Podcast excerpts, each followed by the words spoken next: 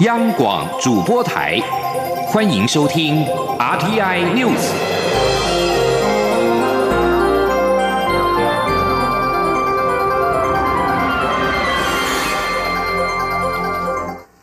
各位好，我是李自立，欢迎收听这一节央广主播台提供给您的 RTI News。福卫七号在美东时间的二十五号凌晨的两点三十分，顺利的搭乘猎鹰重型火箭升空。美国 NASA 甘乃迪太空中心响起了如雷的掌声，所有民众也目不转睛的盯着火箭发射。不过，原本应该吊在海上的主推进器则是回收失败，亮出了火光。记者杨文军在美国佛罗里达州的采访报道。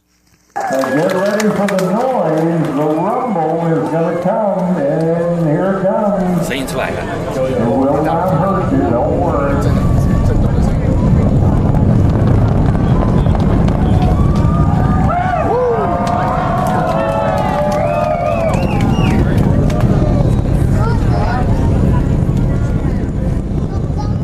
卫七号顺利搭乘 SpaceX 猎鹰重型火箭升空，位于发射地不远的 NASA 甘乃迪太空中心响起如雷掌声。漫长的等待就为了这一刻。由于这次发射火箭的地点是美国阿波罗十一号登陆月球时发射的场址 SLC 三九 A 发射台，格外具有代表意义。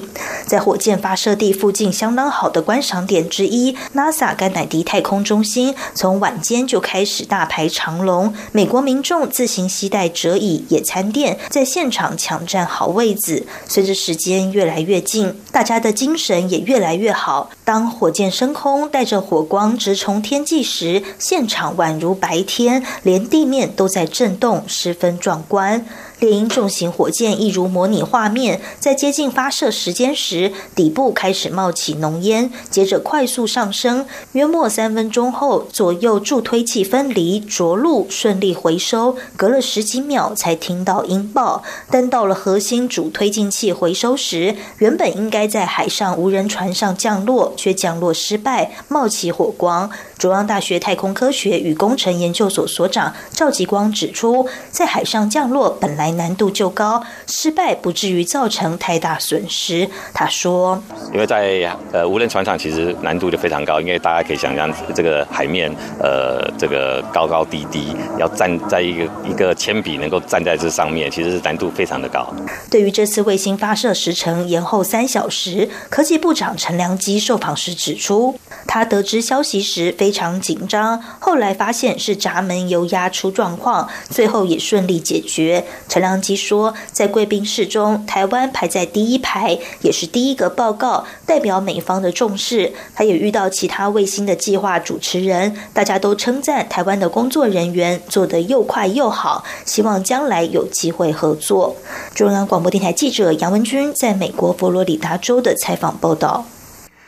台美近年来最大的科技合作案“福卫七号”在台北时间今天下午的两点三十分，在美国佛州顺利的发射升空。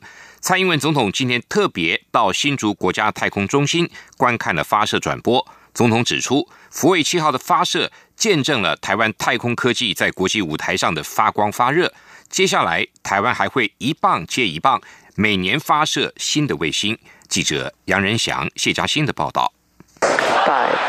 Four, three, two, one, zero. Ignition.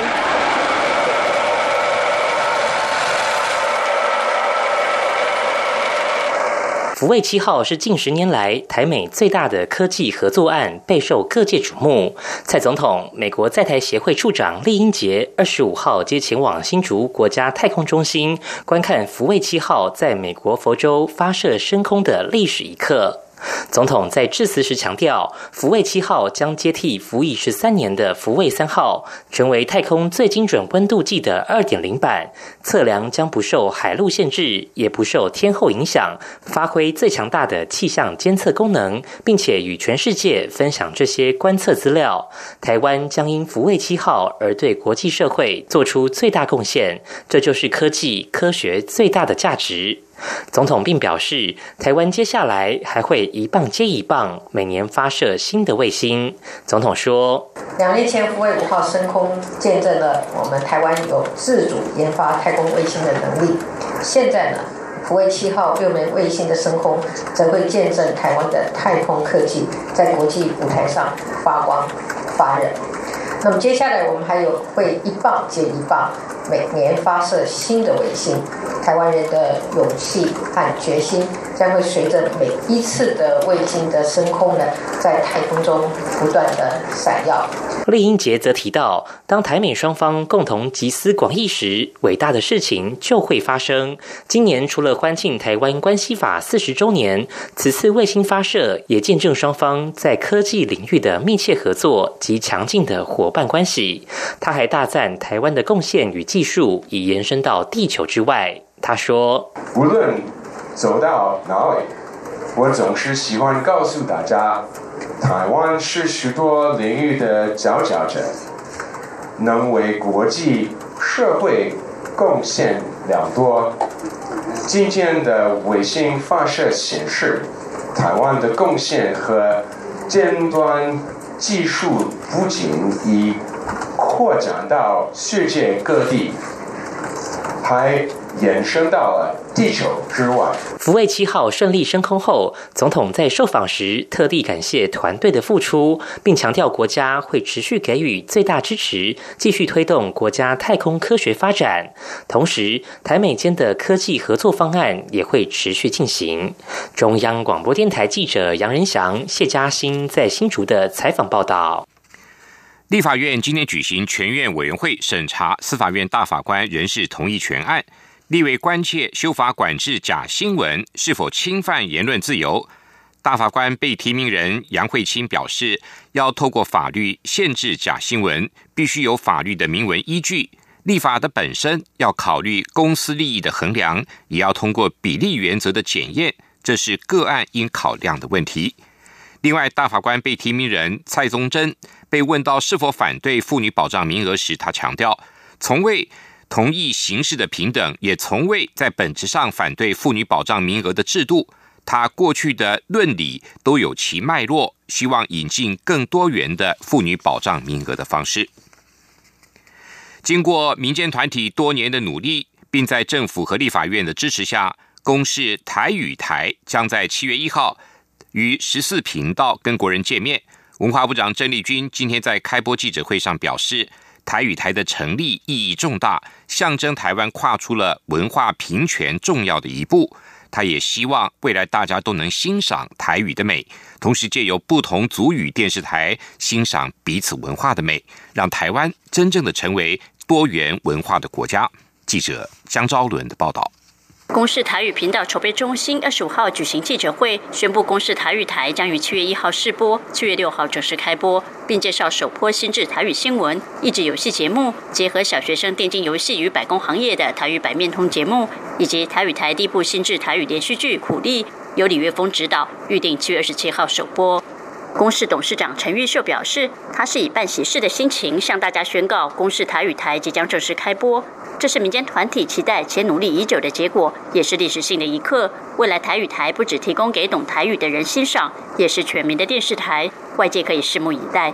文化部长郑丽君则指出，十六年前客家电视台成立，十四年前原住民族电视台成立，很多人期待台湾也能有台语频道。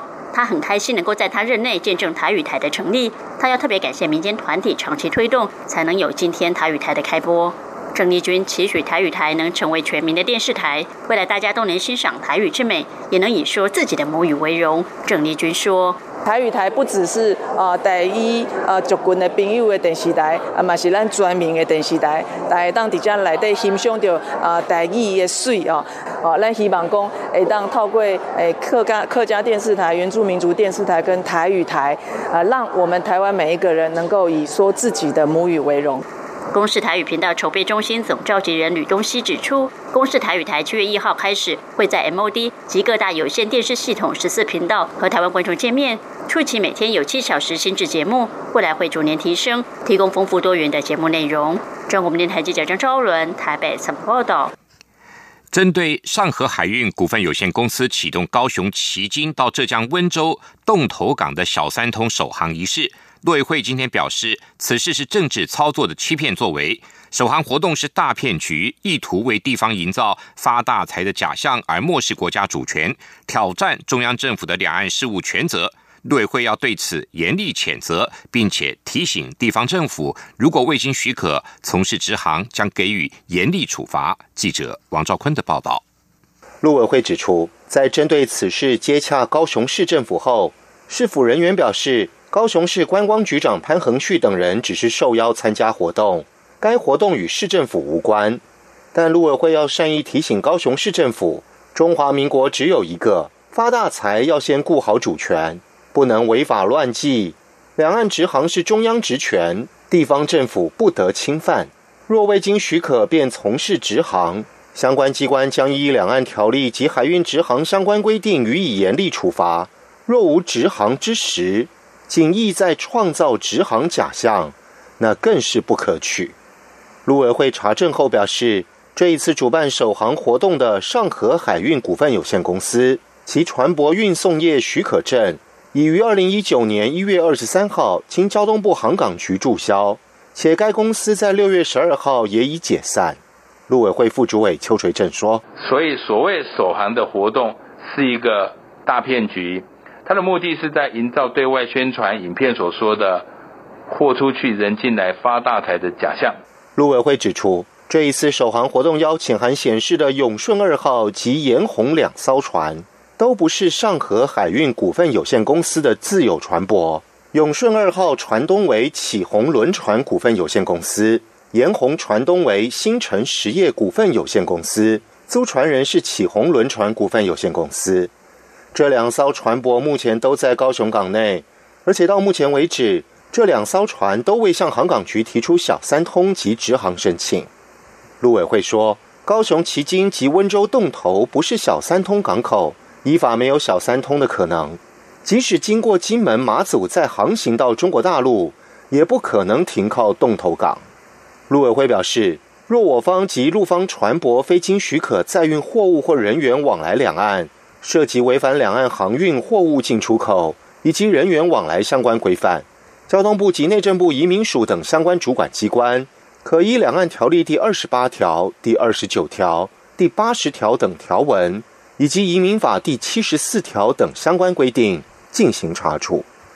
中央广播电台记者王兆坤台北采访报道。香港反送中运动持续的进行，香港民间人权阵线二十六号晚间将发起集会，呼吁国际社会持续关注香港情势。这项集会活动透过网络联署，呼吁各国政府支持香港。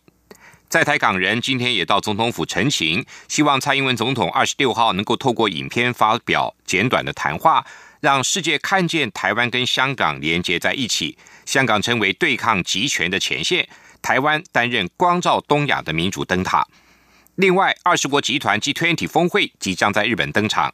香港众志秘书长黄之锋今天则在脸书发文，发起募资到全球登广告，强调要将香港被送终成为 G20 的话题。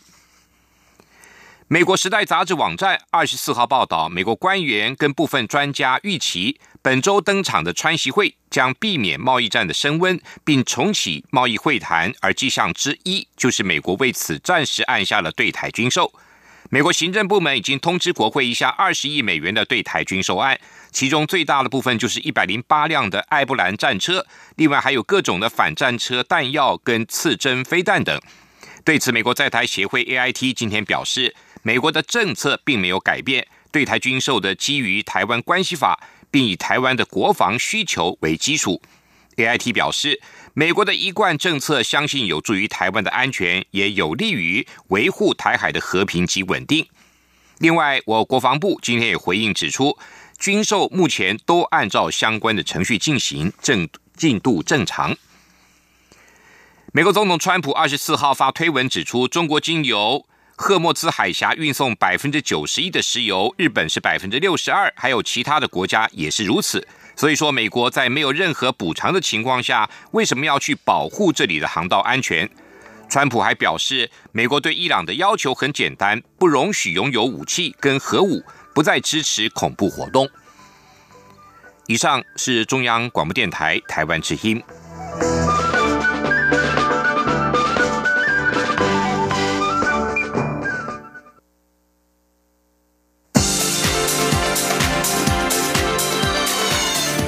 是中央广播电台台湾之音，欢迎继续收听新闻。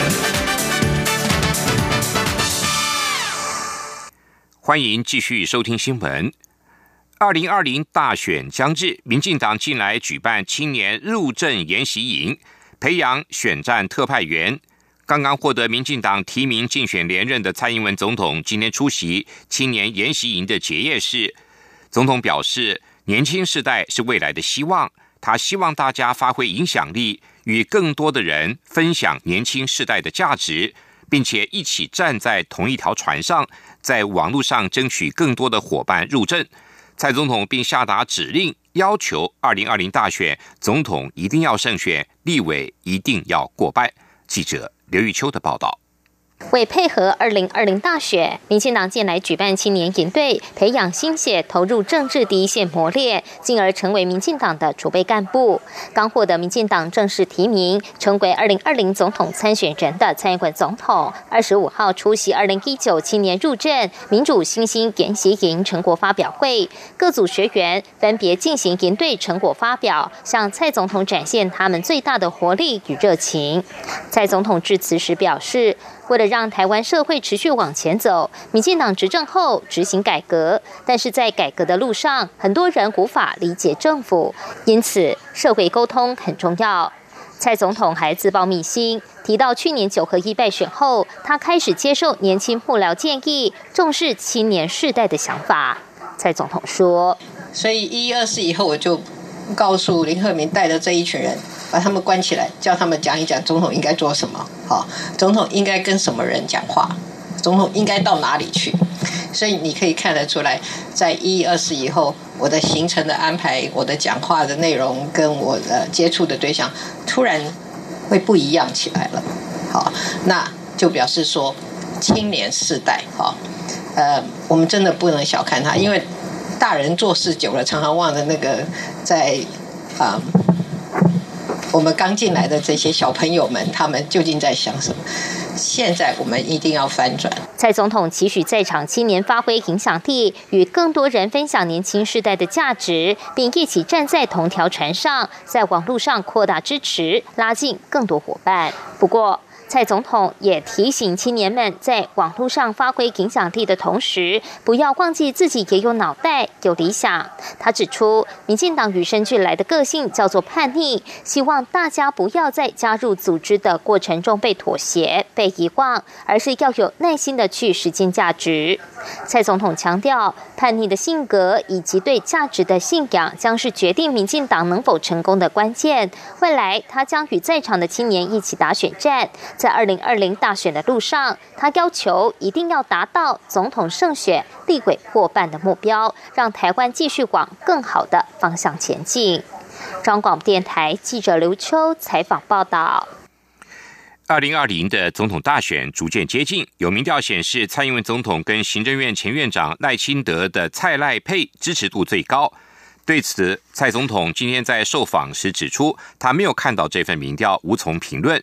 总统也表示，民调有很多，只能做参考，重点是趋势。就目前的趋势来看，在执政效能展现之后，确实反映在相关民调上。不过，民调有所起伏，执政团队的决心没有改变，还是要把这个国家做到最好，让国家能够持续的往前走，照顾到更多的人民。民进党主席卓荣泰日前强调，民进党不会恶意攻击台北市长柯文哲，柯文哲则回应，只会。放狗咬人不会自己来咬。对此，蔡总统表示，还是就事论事，希望柯文哲专心市政。如果有需要，中央会尽力协助。至于外传美国跟中国大陆就贸易战达成协议，就会暂停对台军售，总统回应说，目前没有掌握到此事的任何变化，我方会持续的沟通跟处理。国民党总统初选的首场国政愿景电视说明会，今天晚间登场。高雄市长韩国瑜今天表示，他会尽可能的准备会扎实的报告。红海集团创办人郭台铭在二十五号闭关一整天，加紧准备。新北市前市长朱立伦则强调，他会清楚的说明这半年来所提出的政见跟过去的实际经验，希望能以政策专业来取胜。记者刘品熙的报道。国民党总统初选首场政见会，二十五号晚间在高雄登场。主题为两岸外交、国安、宪政。高雄市长韩国瑜二十五号一整天仍照跑市政行程。对于证监会的准备情况，韩国瑜受访时表示，首场主题属于国家大政方针，他抽空尽可能的准备，并请教二三十位专家学者，其中五位会陪同出席证监会，他会在会中尽量说出自己的想法。他说。我们就扎实的报告嘛，大概是宪政、两岸、国防、外交。今天这个题目是比较国家大政方针，我们就很尽可能的准备。大家都晓得，我高雄市政是非常忙碌的，都是用空余的时间，然后就请教一些呃比较有经验、学养比较丰富的这些学者、专家，还有退休的官员，我们尽量的把自己的想法讲出来。对于行政院副院长陈其迈暗酸韩国瑜临时抱佛脚没有用，韩国瑜则回呛陈其迈赶快重视登革热的防疫，这个问题比较重要。红海集团创办人郭台铭二十五号一整天都没有公开行程，闭关加紧准备。这是郭台铭第一次面对这种场合。他日前坦言心情蛮紧张，直到二十四号都尚未定稿。他希望能够以最亲民的语言，让民众知道郭董懂大家。新北市前市长朱立伦二十五号受访时则说，这场证监会虽然像个演讲会或是朗诵比赛，但他还是会向外界说明自己在这半年来提出过的各项证件以及实际的行政经验，不需要临时抱佛脚。朱立伦也在脸书发文，表示许多好朋友提醒他，这是声量为王的年代，并叮咛他表演政治的重要，建议他要直播找网红，要亲切有趣，甚至要更呛辣。但他认为，如果每个政治人物都先忙着哗众取宠，还会有多少人愿意去积累公共事务治理的基本功？他说自己知道政策专业在当代媒体并不讨喜，但仍希望大家给政策专业一个机会，也给稳健中道的力量一份鼓励。央广记者刘品熙的采访报道。长荣空服员的罢工争议一波未平，一波又起。长荣航空今天下午指出，近日接获许多空服员表示希望返回工作岗位，请公司协助取回压在桃园市空服员职业工会的护照、台胞证跟员工识别证等三宝，工会却以各种理由推脱，拒绝归还。长荣航空特别呼吁工会务必尽速的归还，否则将依照条例向警方报案。记者吴丽君的报道。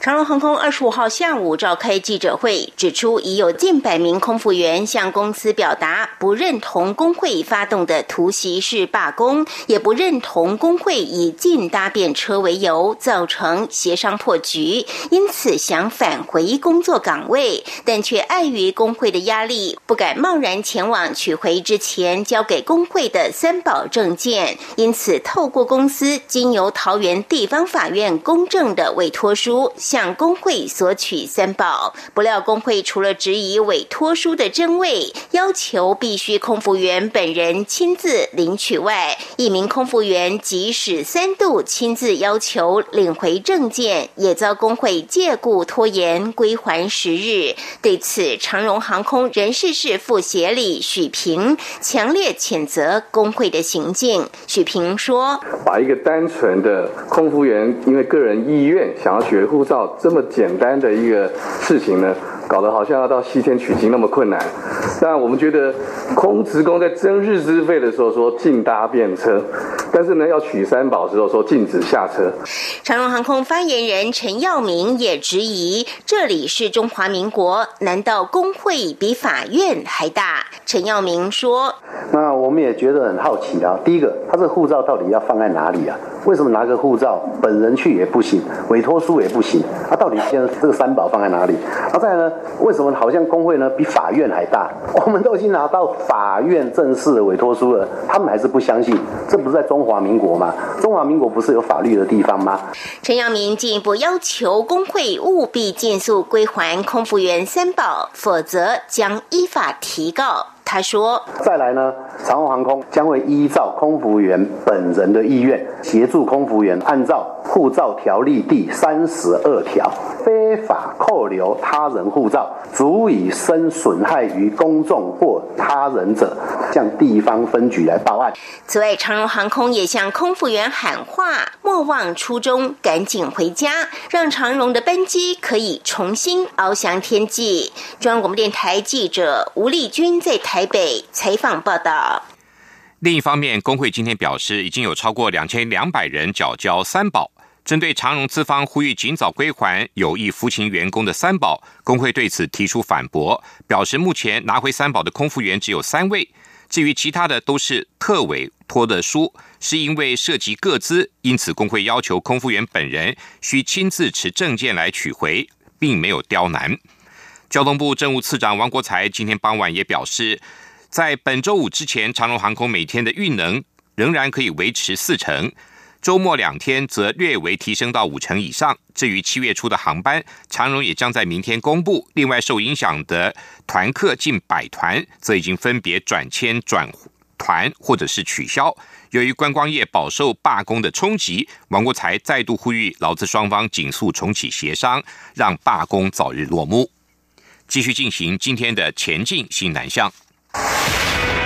前进新南向。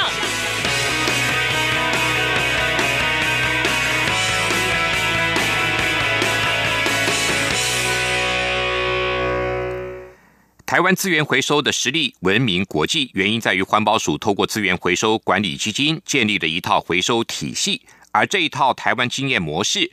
也获得不少国家的好奇。资源回收管理基金委员会副执行长邱继明表示，西南向国家马来西亚就评估过这一套机制的可行，更在二零一七年建立了一套一样的资源回收管理基金制度。记者肖兆平的报道：台湾的资源回收工作其实是闻名国际，除了分类有一套之外。资源回收管理基金委员会的机制更是成功的关键推手。简单说，资源回收管理基金就是透过制造商与进口商缴交的费用所成立的基金，进一步提供资源回收的经济诱因。机管会副执行秘书邱继明表示。环保署在一九九八年七月一号成立资源回收管理基金，并且由政府统筹运用，建立整个资源回收系统。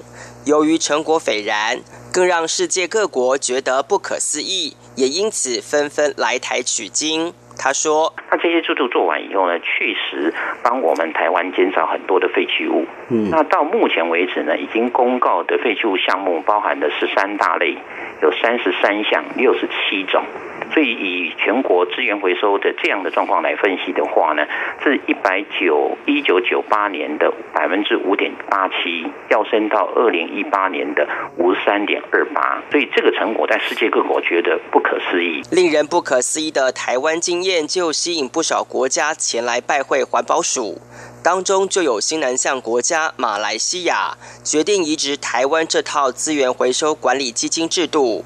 邱继明说：“二零一七年就参考这个模型，就他他们自己的国家里边，经过评估以后，发现到他们也可以这样来试办啊。所以，将我们台湾目前的相关制度，包含所谓的四合一的计划啦，还有基金的收支管理办法，以及我们的费率计算方法，跟所谓的稽核认证作业模式，通通把它仿照建立一套制度。”所以这个算是在马来西亚算是蛮成功的。台湾环保经验之所以被世界看见，是因为环保署日前与美国环保署合办国际电子废弃物回收管理伙伴会议。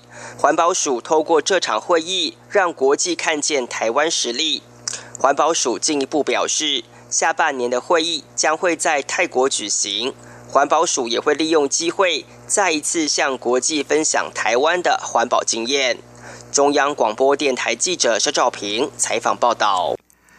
台湾的高中职以下的新二代学生超过了十五万人。教育部今天宣布，正式启动新著名语文教学元年。从下个学期开始，东南亚七个国家的新著名语言将列为国小语文领域的必选课程，创下全球之先。教育部次长范勋律表示，这七个语言包括了越南、印尼、泰国、缅甸、柬埔寨跟马来西亚，还有菲律宾语。以上这一节 RTI News 由李自力编辑播报。